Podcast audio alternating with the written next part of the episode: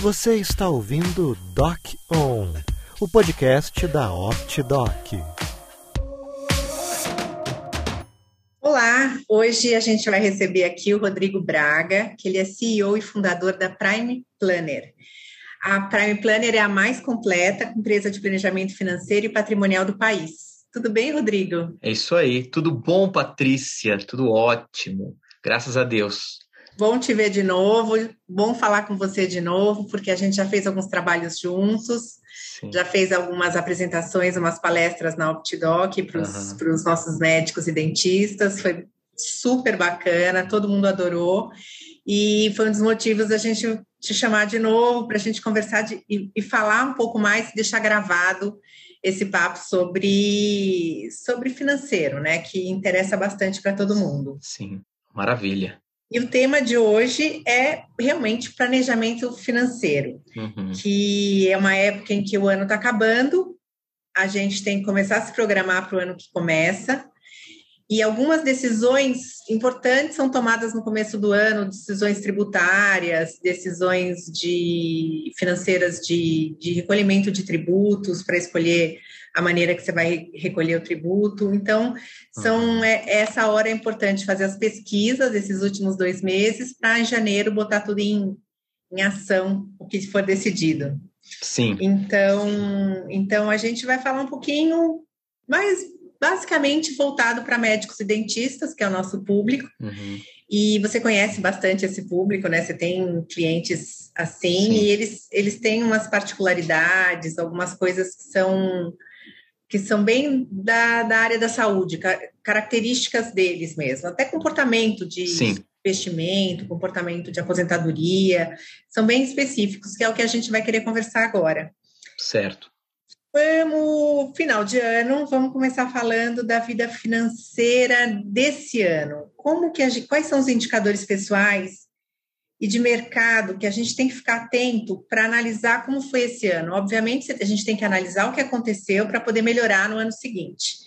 Então, quais são os indicadores? O que, que eu olho nesse momento para uhum. ver como foi minha saúde financeira e se eu fiz a coisa pelo menos quase certa esse ano? Joia.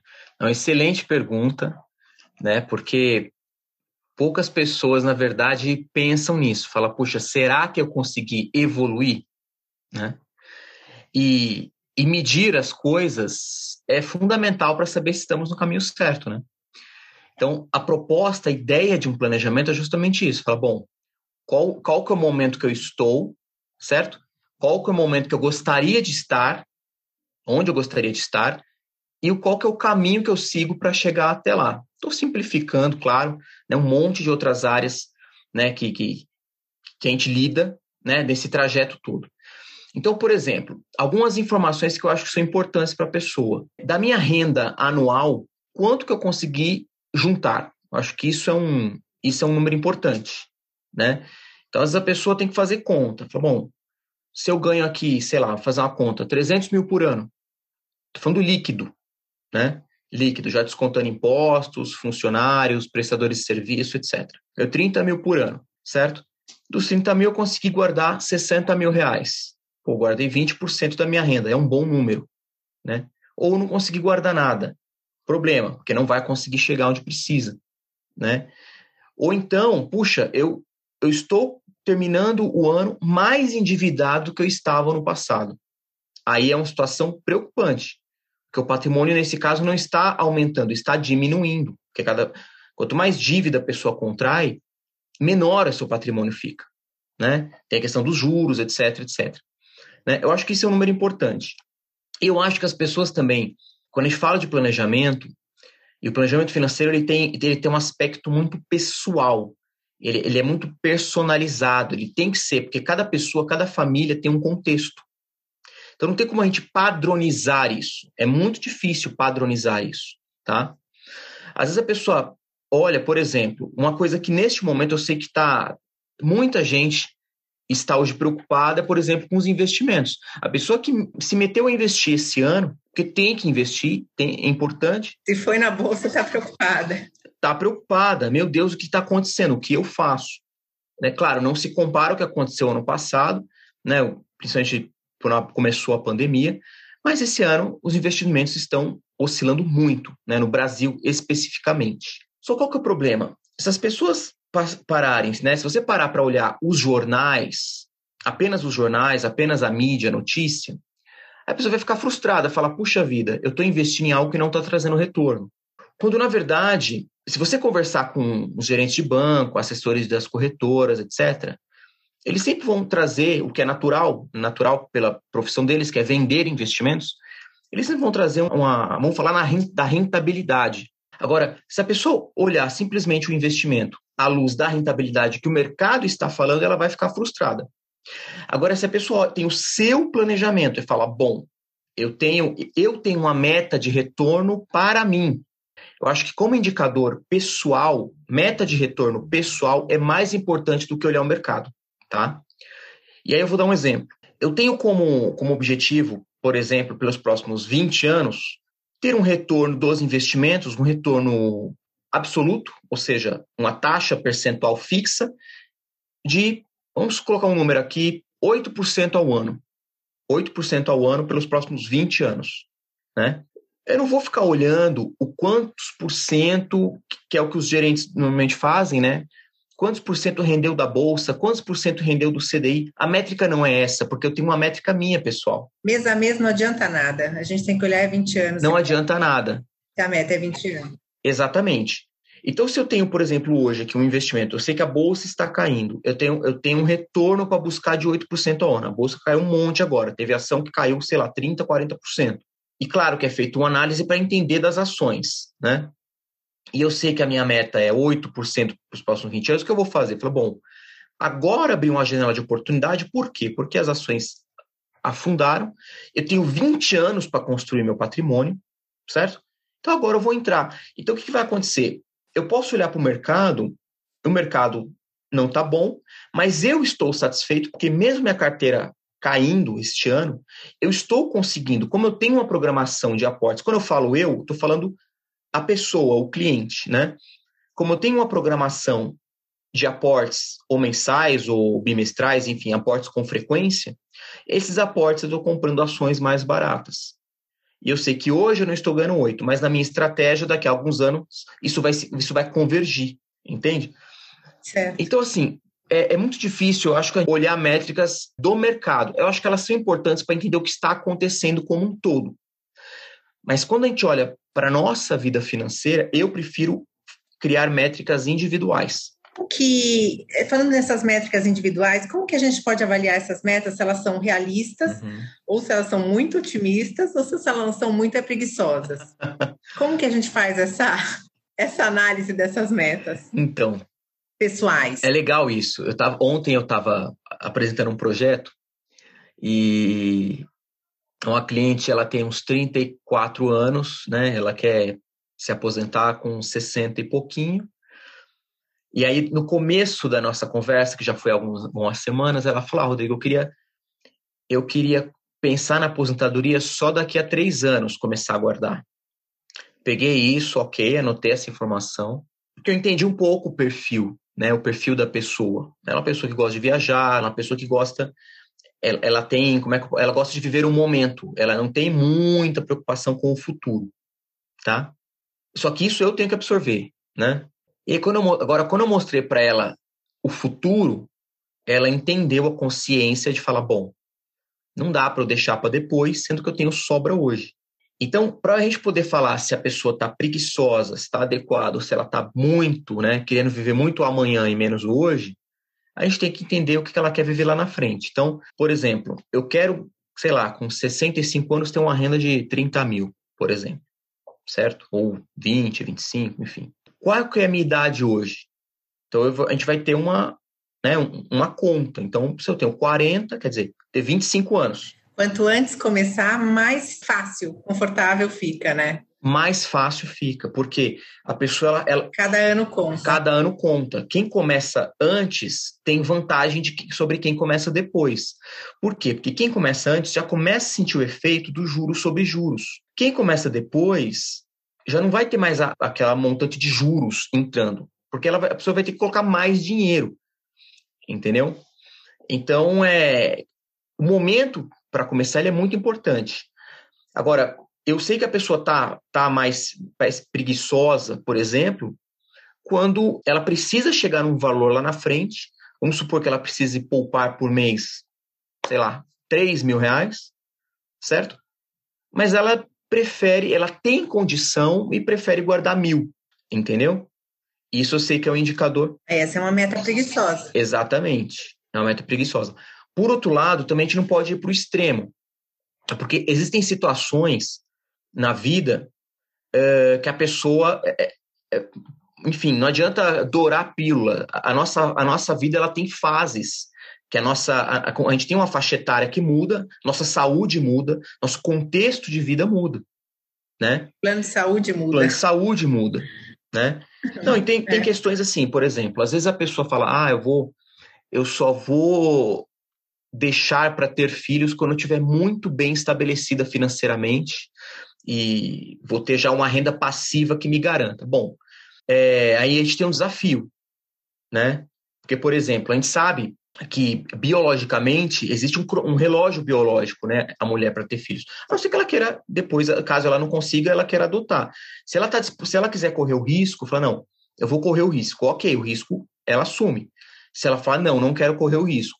Então vamos pensar num, num, num caminho para esse risco. Porque se ela decidir depois, quando ela tiver, por exemplo, com 45, com 48, ela já vai estar tá bem estabelecida financeiramente na carreira, com certeza. Por outro lado, a biologia já não está favorável, né? Ou eu lembro de um caso que também tem a ver com o momento de vida, né?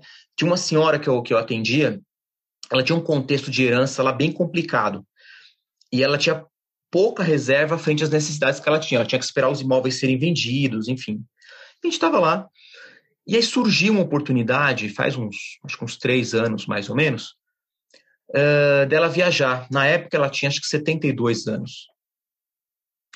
Ela falou: Puxa, Rodrigo, surgiu uma oportunidade para eu fazer uma viagem para a China. Nunca fui né, para a China. E com as amigas, enfim, só que vou gastar uma grana. Ela sozinha gastou uns 50 mil. Então ela, ela achava que ia gastar uns 30 e poucos, né? Ela gastou uns 50 depois que ela foi. E ela falou: pô, não sei se eu vou. E aí que eu falei para ela: falou, você tem que ir, porque você está num momento que, assim, hoje, com 72, e ela é uma pessoa que cuida da saúde, né? É uma senhora bem ativa. Hoje ela já está com mais de 75, ela cuida, faz academia, enfim, se alimenta bem. Só que eu falei, olha, vamos supor que a sua situação a gente demore aí uns 10 anos para resolver a questão dos imóveis, etc. Eu não sei se com 80 e, e lá vai pedrada, você vai aguentar uma viagem internacional. Eu não sei como é que vai estar a tua saúde. Né? Quero viajar enquanto conseguir carregar as minhas malas. É, exatamente. então, com 80 nisso. É, exatamente. Então, é, eu acho que tem um pouco isso, sabe? A pessoa tem que entender o, o seu momento, o que ela gostaria de ter, o que a vida permite ela ter hoje. Sim. Né? Por isso que chama planejamento financeiro, é um planejamento. Você tem que fazer, tem que viver também, né? Sim, sim. Tem que aproveitar a vida. Não, tem que aproveitar a vida. Eu lembro de um casal que eu atendi anos atrás, que eu lembro que na reunião eles estavam super, estava começando o processo, né? E eu lembro que eles ficaram meio mudos, assim, na segunda ou terceira reunião, né? Aí a esposa falou, perguntou para ele, você não vai falar nada? Aí ele falou, eu não, né? Começou a dar risada. Aí falou, ah, então eu vou falar. Falou, Rodrigo, antes da reunião, essa semana ele resolveu comprar um carro zero, gastou lá 100 mil reais, porque ele falou que se nessa reunião você não ia deixar ele gastar. falei, gente, eu não sou esse cara, não. Né? Eu entendo o contexto, levo, né, coloco lá as situações e é a pessoa que decide, né? Mas no contexto dele, ele poderia sim, né, ter comprado o carro. Mas as pessoas elas têm um pouco disso, assim. Eu acho que achar que o planejamento ele é algo que restringe, pelo contrário. A importância de ter um, um planejamento é justamente aumentar as possibilidades de conquistar tudo aquilo que a gente queria, tudo aquilo que a gente quer, né? Falando sobre esses investimentos, né, sobre esse planejamento, uhum. qual tipo de investimento mais acessível hoje para o profissional da saúde? Ah. O que é mais fácil, o que é mais ágil, o que é mais líquido, o que é mais. Uhum. O que, funciona, o que funciona melhor? Olha, pela minha experiência, o que eu percebo do profissional da saúde, tá?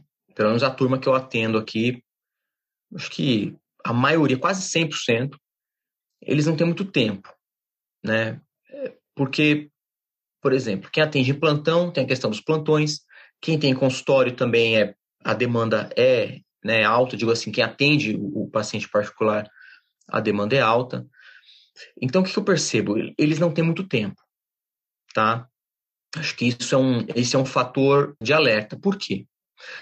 Porque o profissional de saúde, pelo fato de ele não ter tempo e pelo fato de ele não entender de finanças, o que é natural, o que é inerente, né? Porque eu entendo que assim as profissões a gente vai para aquilo que a gente eh, se identifica mais, né? Então tem o pessoal que vai para biológicas, outro vai, outros vão para direito, outros vão para parte mais ligada a finanças, etc. Mas quem escolheu biológicas normalmente não gosta muito do assunto financeiro. É um assunto que trata com facilidade, tá? E o que acontece? Eles ficam muito sujeitos a ofertas de momento, ou seja, investimentos de ocasião. Por quê? Pensa assim, a pessoa está lá, naquela correria, quer às vezes trocar de plantão, quer ficar atender paciente, fazer cirurgia, é intenso, né? E aí o dinheiro vai ficando na conta. Isso é comum acontecer o profissional ir trabalhando e o dinheiro vai ficando na conta, porque como ele trabalha muito, ele paga as contas que tem que pagar, né? Às vezes parcela da casa, o aluguel, o condomínio, etc., escola, etc., e, e não tem um destino para aquele dinheiro. Aí o que acontece? Está na correria.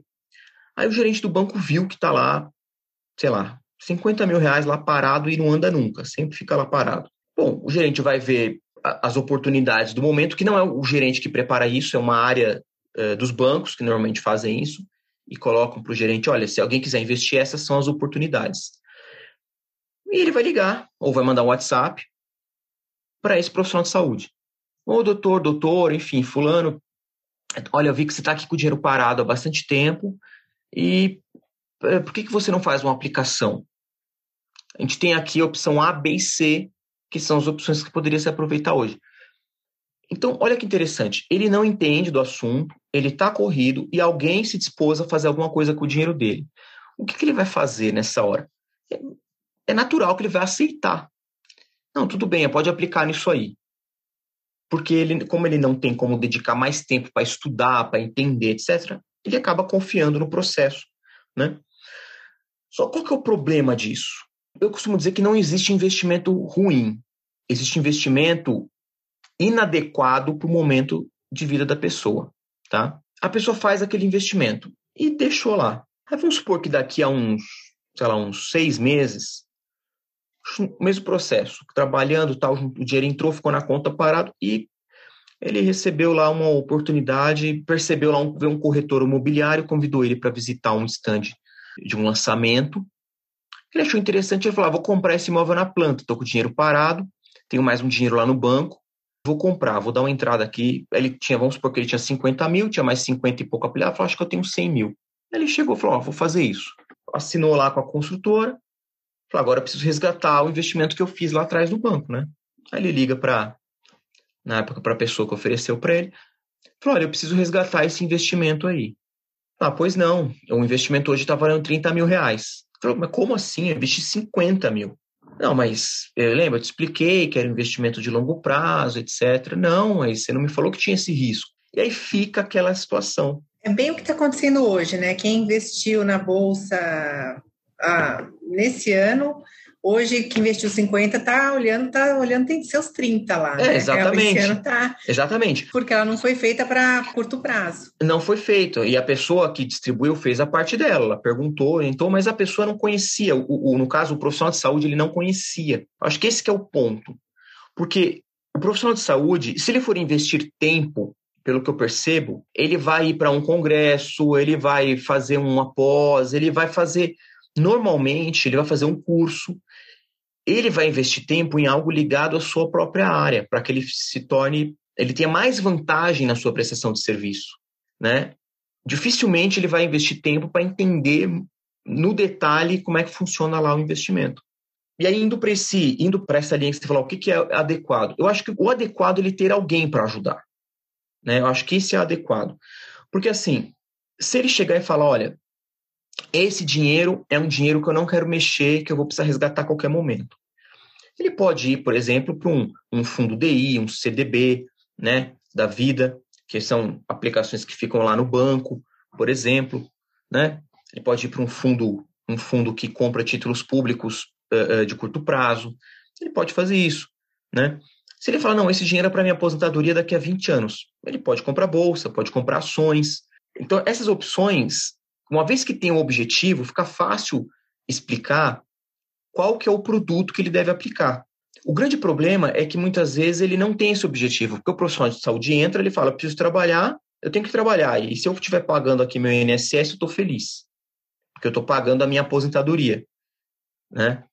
Mas ele, como ele não tem essa noção de planejamento, ninguém falou para ele, por exemplo, que ele vai pagar lá o INSS dele, mas ele vai se aposentar no máximo com R$ 6.400 se ele conseguir pegar o teto, certo? Mas ele tem um, pô, mas eu tenho um padrão Se de vida. conseguir. De, é, exatamente. Ele fala, mas eu tenho um padrão de vida de 25, 30 mil. Fala, bom, aí tem que complementar isso com outras fontes. Né? Então, aí fica fácil responder o investimento. Entendeu? Agora, se ele tem alguém para dar um. Falar, vamos te ajudar a construir esse objetivo. Aí, ele com o objetivo fica fácil escolher o tipo de investimento que ele faz. Voltando, você falou agora de aposentadoria, voltando a falar nesse assunto, a, a previdência, ela é uma coisa soberana para a aposentadoria, uma coisa tipo, é isso que tem que fazer e pronto, ou tem outras opções? Previdência privada. Uhum. Patrícia, é legal esse tema. Sabe por quê? Previdência privada, ele não é um investimento em si, ele é um veículo. Eu vou explicar. Vamos supor que eu, eu sei investir eu conheço de produto financeiro. Eu abro conta numa corretora de valores, entro lá na, é, no, no, na internet e eu vou comprar, por exemplo, uma debenture, eu vou comprar um título do governo, eu vou comprar um CDB, eu vou comprar uma ação, eu vou comprar dólar, eu sei o que eu faço, eu vou lá e compro. Vamos supor que eu falo, quer saber? Eu até entendo de investimentos, mas eu não tenho tempo de fazer isso, eu vou terceirizar. O que, que eu faço? Invisto num fundo de investimento. Aí quem vai escolher as debêntures, o CDB, as ações, etc., é esse gestor desse fundo. Ok? Então tem lá o fundo de investimento. O fundo de investimento eu terceirizo o meu processo de decisão, quando eu dou dinheiro na mão do fundo. O que acontece com os fundos de previdência? Eles são veículos que eles são iguais a um fundo de investimento. Eles fazem esse processo de escolha de investimento, tá? Exatamente isso que eles fazem. Eles compram fundos de investimento e os fundos fazem esse trabalho. Só que pelo fato de ser previdência privada, ele tem alguns benefícios fiscais, tem alguns benefícios de herança, né, que a gente chama de benefícios sucessórios, que os fundos tradicionais não têm, certo? Em função disso, alguns casos, a maioria dos fundos de previdência, eles são mais caros do que você comprar diretamente o fundo, tá? Eles são mais caros, eles têm algumas taxas a mais. Obviamente não são todos, tem também fundos de previdência competitivo, mas é, são a minoria. É a minoria dos fundos de previdência. Isso faz parte do escopo do seu trabalho, né? Também orientar esses fundos, quais tem taxa, qual não tem taxa. Sim, sim. Porque o que acontece? Antes de decidir se, se vai para a previdência, é importante a pessoa saber se previdência é o veículo adequado para ela. Porque como ela vai ter um pequeno custo, ou ela, como ela vai estar inserida é, em algumas regras diferentes dos fundos tradicionais, a tomada de decisão ela passa por uma análise um pouco mais completa. Só que o mercado, pensa assim, ó, o mercado de investimentos, ele tem que vender investimento, ele tem que, né, por exemplo, os bancos, as, as seguradoras, elas criam os fundos de investimento, que são produtos né, bacanas, criam os fundos de previdência, e como é que eles vão estimular as pessoas a, a investirem na Previdência? Vão falar que aquilo é preparação para aposentadoria. É óbvio que tem benefícios que funcionam para aposentadoria, mas não necessariamente a pessoa precisa disso. A pessoa pode, por exemplo, fazer investimento no mercado imobiliário e terreno de aluguel. É um outro tipo de, de investimento. Ela pode, por exemplo, investir numa franquia de uma loja de restaurantes e receber dividendos da, daquela franquia. Então, tem outras opções. A pessoa pode comprar fundos imobiliários. Eu acho um veículo maravilhoso para quem está né, no estágio de aposentadoria. Entende? Então, a previdência em si, ela é um produto como qualquer outro que ela tem que ser avaliada se faz sentido ou não para aquela pessoa. Então não é soberana, não é uma, uma, a única opção. Tem um monte de opções. Não, não é. Tem um monte de opção, exatamente. Tem um monte de opção. A pessoa, eu gosto de falar que assim, você pode escolher três caminhos para poder construir patrimônio.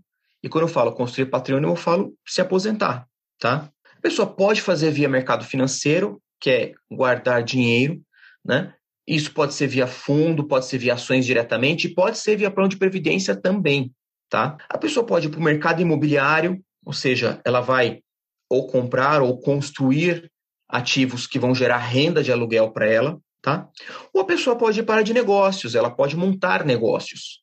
Ela pode investir franquia, ela pode montar, por exemplo, clínicas, né? Quem é da área de saúde pode ter monta uma clínica num lado, monta outra clínica no outro, né? Faz a gestão dessas clínicas, né? Ou tem uma clínica grande, coloca profissionais para trabalhar junto.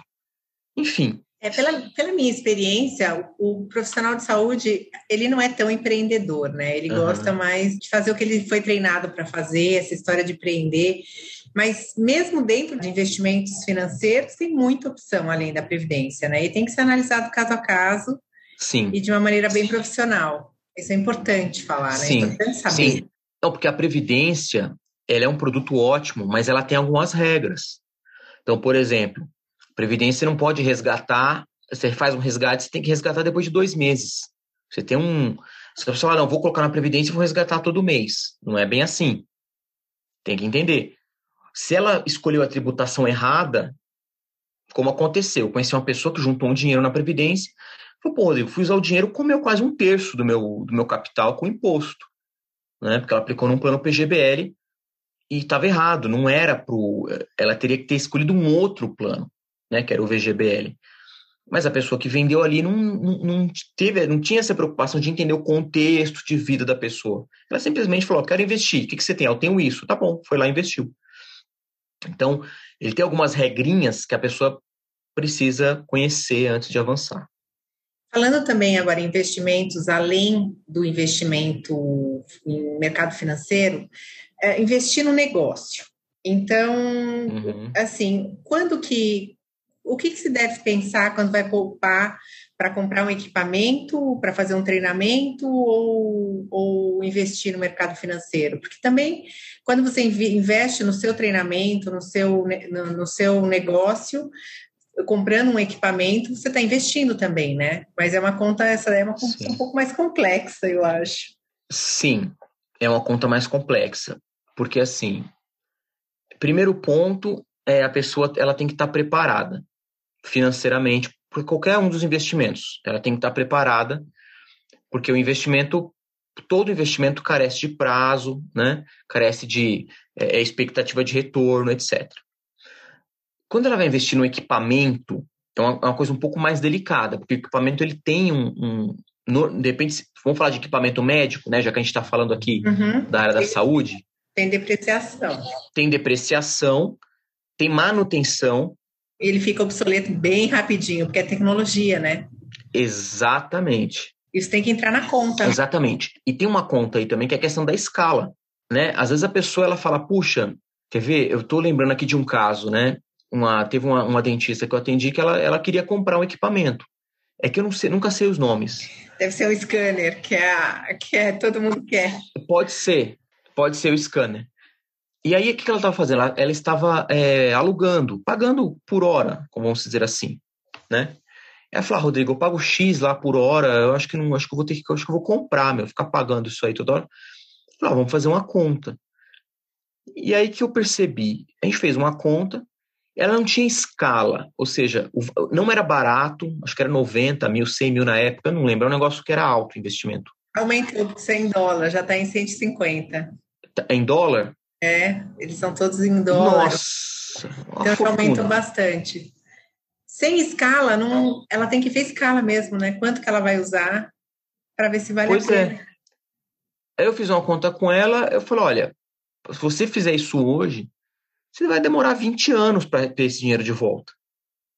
Pô, em 20 anos você vai ter, vai ter lançado outro scanner, vai ter lançado outro produto. Em 5 né? anos lançar outro. Então, então, será que vale a pena tomar esse risco?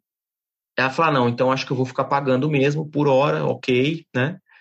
E ela tá lá, tá feliz, porque ela, o que, que é importante? Não descapitalizou. Sim, ela teve. Intacto o investimento, é. Ela manteve o dinheiro dela, tá, tá intacto, né? E ela paga, ela faz o quê? Ah, ela atende o paciente, o paciente que tem necessidade desse tipo de, de, de exame, de serviço, ela vai lá, faz específico para aquele paciente, né? E ok, depois ela segue vida, não está amarrada.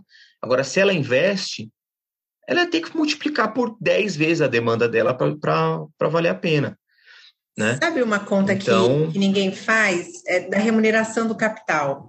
A partir do momento que ela comprou um scanner, ela ou ela investiu num consultório, tem que pensar que aquele dinheiro que está parado ali, ele, ele estaria sendo remunerado se estivesse em outro lugar. Sim. Então, esse, essa remuneração do capital, ninguém faz essa conta. Fala assim: olha, eu, eu tenho o meu consultório, eu não pago aluguel.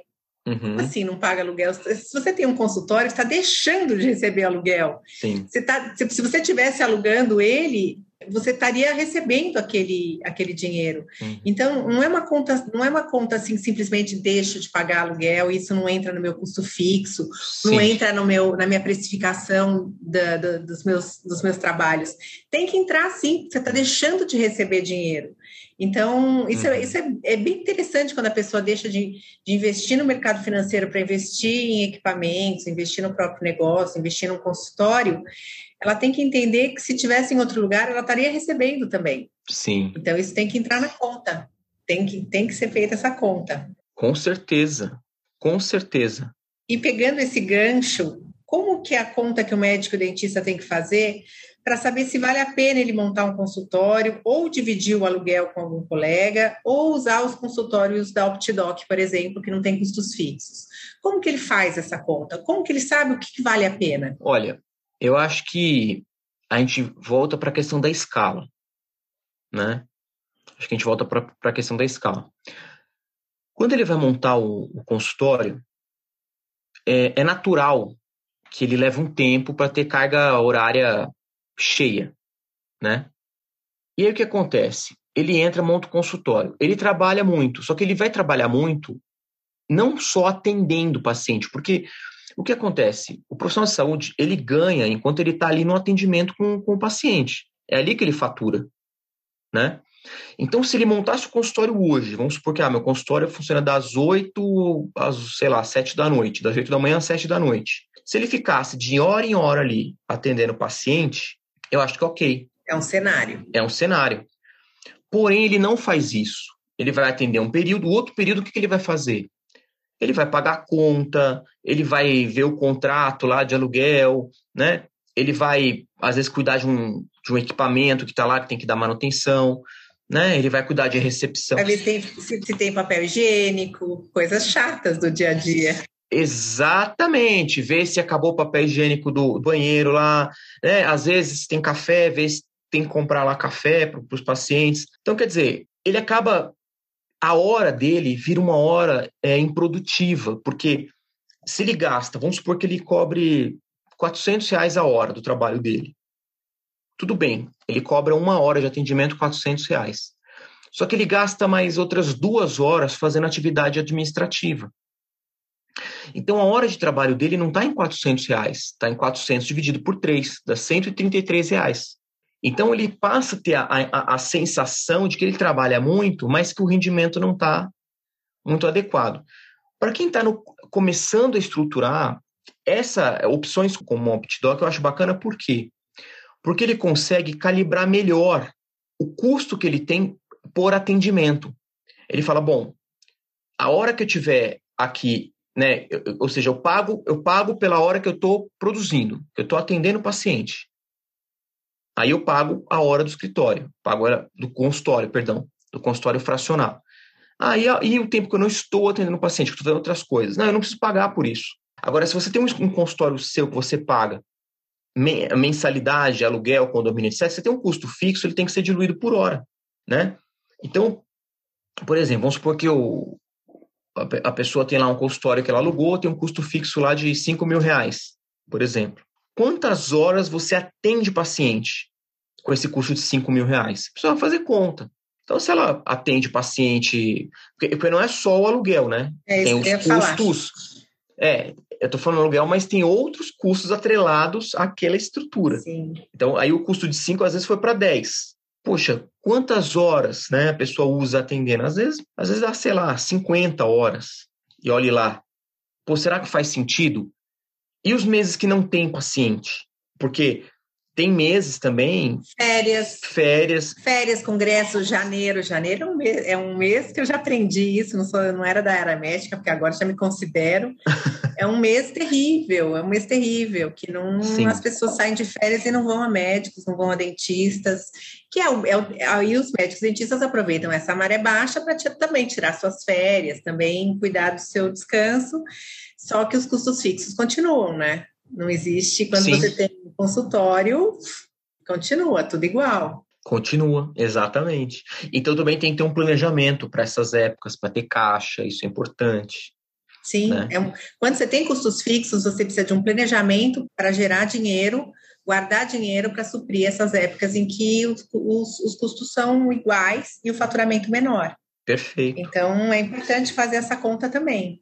E a gente estava falando agora de, dos custos fixos não serem só o aluguel, nada. É, é tão complexo isso do custo fixo que a gente tem que lembrar também que o, o consultório ele precisa de uma pintura anual, para não ficar um aspecto Sim. de uma porta branca com, com mancha de mão, para deixar um aspecto assim, atualização de imobiliário, isso é feito de 5 em 5, 10 em 10, que seja, mas tem que ser previsto, porque não é, não é uma coisa Sim. barata. Quando você tira todo aquele imobiliário antigo, aquela madeira que já não, não tá legal, e vamos trocar essa, uhum. essa cara desse consultório, tudo isso tem que ser planejado, porque quando a pessoa fala, eu, ah, o meu custo por hora é 100 reais, ele é, tão, ele é tão irreal, esse custo, porque se ela separar, ela tem que entender que que, a, que, que, os equipamentos quebram também. Sim. Tem hora que esse equipamento vai quebrar e ela tem que ter uma reserva para equipamentos quebrados, reserva para manutenção do, do uma pintura no, no, no, escritório, no consultório, reserva para troca de móveis. Uhum.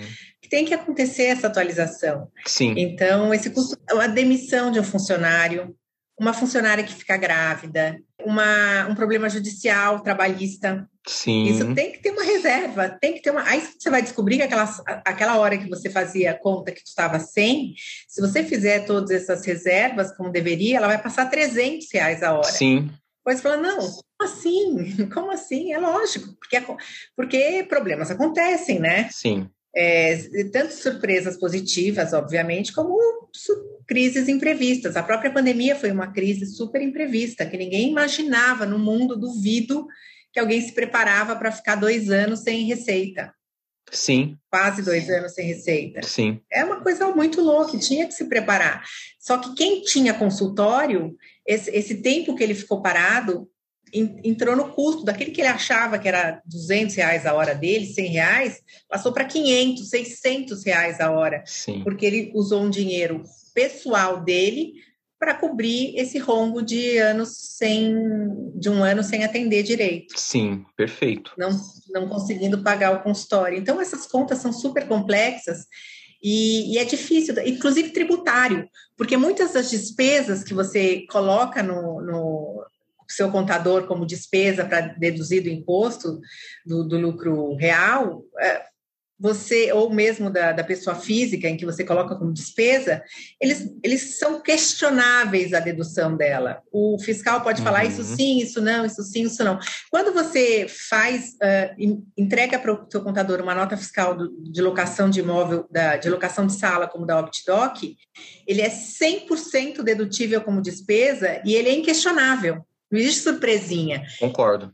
Olha, o, o, fiscal glosou a compra do meu computador. Tem fiscal que glosa e fiscal que não glosa isso. Aí é da. Sim. Porque não, a, a, lei não está tão clara assim. Então, tem Sim. um monte de dentista que coloca o computador pessoal dele, o celular, que ele usa para tirar foto. Ele usa o celular dele e manda para o contador. Eu troquei de celular, está aqui despesa. Uhum. E eu emiti tanto de nota na pessoa física, Manda bala aí, desconta isso. Sim. Tem fiscal que vai entender como equipamento de trabalho, tem fiscal que vai falar, amigo, celular não, né? Um iPhone 13 Plus não vai deduzir, amor, não vai. Pois é. Só que aí você tem uma multa, você tem uma contingência. Tua hora que você achava que era 200, já virou 500 com essa multa que você tomou. Sim. E, e aí são é importantíssimo você saber que aquela nota fiscal da OptDoc, ela te traz um, um conforto quando você manda para o contador, porque ela é englosável. Ela é o que está escrito ali. É porque é aluguel, né? aluguel de espaço. É aluguel. Você precisa trabalhar com um espaço. É. E lá engloba tudo, engloba é, água, luz, telefone, internet, o computador de sala, atualização de software, tudo isso. Se você pegar notinha por notinha, o fiscal vai glosar alguma coisa ali. Quando o negócio está embasado numa nota fiscal inteira de uso de espaço, ele não tem como glosar, é impossível isso. Sim. Então é um conforto também de que tua vida fiscal fica toda em ordem sem surpresinhas, Sim. sem, sem multas. Sim, não, e dá muito trabalho fazer isso, né? Tem muito, muito profissional da saúde que não, eles não aproveitam o que a legislação permite, né, para que eles usufruam da parte fiscal e, e acaba pagando. Deixa dinheiro na mesa. Deixa muito dinheiro na mesa. É comum, é comum fazer um planejamento tributário. O dentista às vezes economizar 50 mil por ano, é comum, tá? É, eu sei disso. Eu sou da, eu fui muito tempo da área fiscal. Então, porque o que acontece? O, muitas vezes, pela complexidade que é controlar esse monte de conta, luz, né, condomínio, etc., e fazer um processo de entrega fiscal em cima disso, ele acaba não fazendo. Não, e o, e o, e o contador ele é muito conservador, porque ele é responsável também. É. Então, ele é conservador. Falou, não Sim. vamos colocar o seu celular, iPhone 13. Não, pode pôr, eu uso para trabalhar. Não, não vamos colocar. Ele, ele é conservador. Não vamos colocar Sim. no seu computador, o seu Mac Pro que você comprou para trabalhar. Mas você sabe, tem fiscais que, que glosam isso, vai tomar uma multa, melhor uhum. não. Então, eles são conservadores por natureza, o contador. Sim. Então, ele deixa dinheiro na mesa. Ele também não tem esse tempo todo para se dedicar a cada médico, a cada dentista, para falar: olha, vamos fazer o seguinte, vamos começar o mês você dando o recibo. Aí uhum. atingiu um certo patamar, vamos, vamos sair, vamos passar para a pessoa jurídica e a gente começa a dar uhum. nota fiscal. Tudo isso gera uma economia tão absurda, mas gera também uma dedicação pessoal do contador que Sim. ele tem que estar muito atento. E isso não acontece. Sim, isso não acontece. Exatamente. É, e, e, eu gosto muito assim de, de, falar de parte fiscal porque é, muitas vezes o, o, a pessoa ela fala, puxa, tá apertado fazer sobrar dinheiro, né? Porque a pessoa ganha bem, mas gasta bem também. E você vai descobrir, é, às vezes, só na, economia tributária ela já arruma a sobra que ela precisa para juntar dinheiro. Para fazer a aposentadoria dela só na economia tributária. Só na economia tributária. Eu trabalhei 20 anos como fiscal da Receita, da, da estadual. Ah. Então, é, eu sei que é muito complexo. Uau, 20 anos? 21. É, Meu eu, Deus, Patrícia. Eu sei que é complexo. Que interessante. É interessante, foi uma matéria, inclusive, da, da do blog no Terra, no portal Terra, Elas que uhum. Lucrem. E foi uhum. um tema até de capa, de foi capa do, do, Terra, foi uma matéria que foi bem, foi bem aceita, em que eles, as pessoas se surpreendem, falam assim, a título ela, ela deixou de trabalhar num, na estabilidade para seguir um sonho.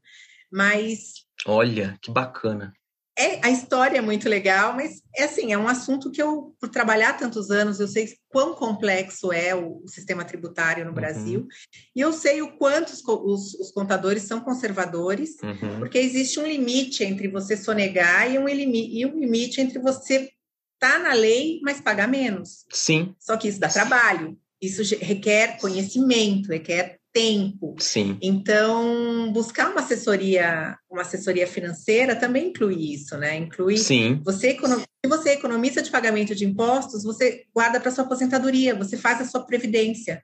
Sim. Pessoal. Sabe que é legal esse tema? Porque assim, é, quando a gente fala planejamento e tudo mais, a maioria das pessoas pensa o quê? Ela pensa só em orçamento, né? Receita, despesa, ou seja, organização financeira e algumas pessoas também pensam em investimentos. E fica nessa fica nesses essas duas áreas. Quando na verdade existe um todo que tem que ser analisado, que também vão impactar essas áreas, né? Que é a parte tributária, que é a parte de herança, a parte que eu chamo de sucessão, né? Parte de herança, né? Parte de, de regimes de casamento, divórcio, as coisas todas, né? Que é a parte de, de seguros, muito importante. a parte de riscos, né, seguros, etc. Então, assim, tem várias áreas que, que contemplam um planejamento financeiro, né? E, e às vezes a pessoa fica só nessa de organização financeira, investimentos. Quando ela esquece da área tributária, por exemplo. Que é uma fonte de, de escape de dinheiro que você poderia estar economizando. Sim. E, e guardando para você. Sim, perfeito, perfeito. Né, eu acho que, assim, é que o tema finanças, eu acho que é um, é um tema complexo. Eu já me convenci. né? Sempre que eu vejo uma, uma propaganda, uma propaganda de um, de um, banco ou de uma empresa de investimentos, olha, invista, é fácil, a partir de 100 reais tal. É ok, eu acho que é o marketing, né? Tem que atrair as pessoas para investir, mas eu acho que fica muito simplista, porque ninguém vai resolver sua vida financeira com 100 reais de investimento. Mas isso causa, às vezes, na pessoa essa simplicidade. Falar, ah, vamos. Né, outro dia, uma pessoa, assim, graças a Deus, a gente recebe bastante indicação, né? E uma pessoa me foi indicada, enfim, estava conversando no WhatsApp. E aí a gente marcou uma reunião, a pessoa trabalha na área de TI, então vira e mexe ela é chamada para, enfim, não conseguiu participar. Aí dia que a gente marcou também não deu, porque eu tive agenda. Enfim, está nessa. Aí ele resolveu mandar tudo que ele tinha de informação pelo WhatsApp. Ah, Rodrigo, eu invisto assim, ó, mas um monte de linha, um monte de coisa. Aí eu olhei assim e falou: o que, que eu faço? Eu falei, olha, cara, para eu poder te falar, eu preciso entender outras coisas do seu contexto. Porque hoje tem tanta informação que às vezes a pessoa acha que é simples. Fala, olha, eu quero uma resposta rápida para minha questão financeira. Mas não é. Para a gente conseguir, muitas vezes, solucionar e dar um direcionamento financeiro adequado, é, é, maduro, coerente, que respeita o momento daquela pessoa, né? Tem que ter uma análise mais ampla que vai passar por todas essas áreas que eu falei há pouco: impostos, organização financeira, riscos, etc. Seguro. o caminho é por aí, né? E aí a pessoa se convenceu. Eu expliquei para ela, falei, olha, eu preciso entender A, B, C e D. Você tem essas respostas? Ah, não tenho ainda. Eu falei, então vamos, tá difícil, mas vamos marcar. Eu consegui marcar um outro papo com ele né? Então é isso, a gente tem que entender, é igual, igual né, por exemplo, você tem lá a OptDoc. É, hoje em dia tem bastante gente falando, olha, vamos, é, ah, vamos, vamos dividir a sala, vamos dividir custo, né? Às vezes a pessoa fala, ah, mas é simples, é só quanto que é o custo? Ah, o custo é 5 mil, 2.500 para cada um, vamos trabalhar. Não é assim. Depois que não é assim, né? Porque aí, né, você, você mesmo consegue fazer as perguntas até, tá? Mas e como é que fica a recepção? E o dia que a funcionária faltar? E limpeza de banheiro? Ah, e o equipamento que precisa da manutenção? Quer dizer, quantas outras variáveis? É, não é só dividir aquilo. E também a gente tem que lembrar que dividir é um casamento, né? Então, Sim. você você tem que ter uma sintonia com seu sócio. Engraçado que eu recebi, conversando com outra pessoa, uma pessoa que chegou na OptiDoc, ela tinha uma parceria, estava indo tudo muito bem, economicamente muito bom, só que ela estava num grau de irritação com, com o sócio, mas num grau que ela falou, Patrícia, a coisa que mais me irritava no mundo era estragar meu dia e eu chegar e ver a cuspideira suja. Aquilo me irritava de um uhum. tanto, que estava me tirando uh, saúde. Ela falou: isso, isso não estava valendo a pena para mim. Então, foi aí que ela desfez a sociedade, porque aquilo vai tomando, às vezes, uma coisinha pequenininha, ela vai tomando um, um, tamanho tão grande, somando várias coisas pequenininhas, que geram desgaste na amizade, geram um desgaste emocional muito grande. E é a prof... quando você trabalha num espaço como o da, da OptiDoc, é mais uma profissionalização da divisão de, de custos tudo bem, você vai continuar dividindo custos, você vai continuar diminuindo o seu uhum. custo fixo, só que de uma maneira profissional. Se quebrar um, um uhum. equipamento, a OptiDoc ela tem toda a estrutura e está tá na conta ela substituir esse equipamento. Quando você divide com um colega, você fala, olha, eu não usei esse equipamento. Falo, ah, mas ontem estava funcionando, desculpa, gente. Mas eu falo, mas nem uso esse equipamento. Mas estava funcionando, agora quebrou, como é que faz? Aí você começa a gerar um desgaste, não existe um profissionalismo quando você divide um consultório com um amigo. É isso que, que gera um desgaste. Para quê? Nada, nada justifica ter esse desgaste, né? Sim. E Agora, então, a gente está tá chegando no, no, nos momentos finais da nossa conversa. Uhum. Eu sei que a gente tem assunto para mais de metro, porque o mercado financeiro. Sim. A, a, gente já, o pouco que a gente conversou agora nessa horinha, a gente descobriu quanto de informações que a pessoa tem que ter para gerir a sua carreira. Então, você imagina incluir nessa gestão de carreira ter que gerir consultório também, que são outras uhum. horas que você vai ter que desperdiçar tanto do seu, do seu lado pessoal quanto do seu lado para atender mesmo o paciente. Então, uhum. a proposta da, da OptiDoc sempre foi isso: a gente quer que você tenha tempo para gerir sua carreira, deixa que o consultório a gente faz a, a gestão. Exato. E, e, agora fala um pouquinho da sua, da sua empresa e como você pode ajudar esses, esses tá. médicos dentistas. Claro, claro. Bom, né, como né, você abriu, falou da, a, Prime Planner né, é uma empresa de planejamento financeiro e patrimonial. Né? Eu sou o fundador, né, sou o CEO, a gente tem lá uma equipe. Né, eu eu estou no mercado já desde, apesar de jovem, né, comecei muito cedo, então desde 97 eu estou no, no, mercado financeiro e desde 2009 atendendo pessoas físicas, né? Então o nosso foco é a pessoa física, é, é, é, é, é ali, é o profissional, como que ele se aposenta, como que ele investe, o que ele constrói para a vida dele, como que ele cuida da família financeiramente falando, né?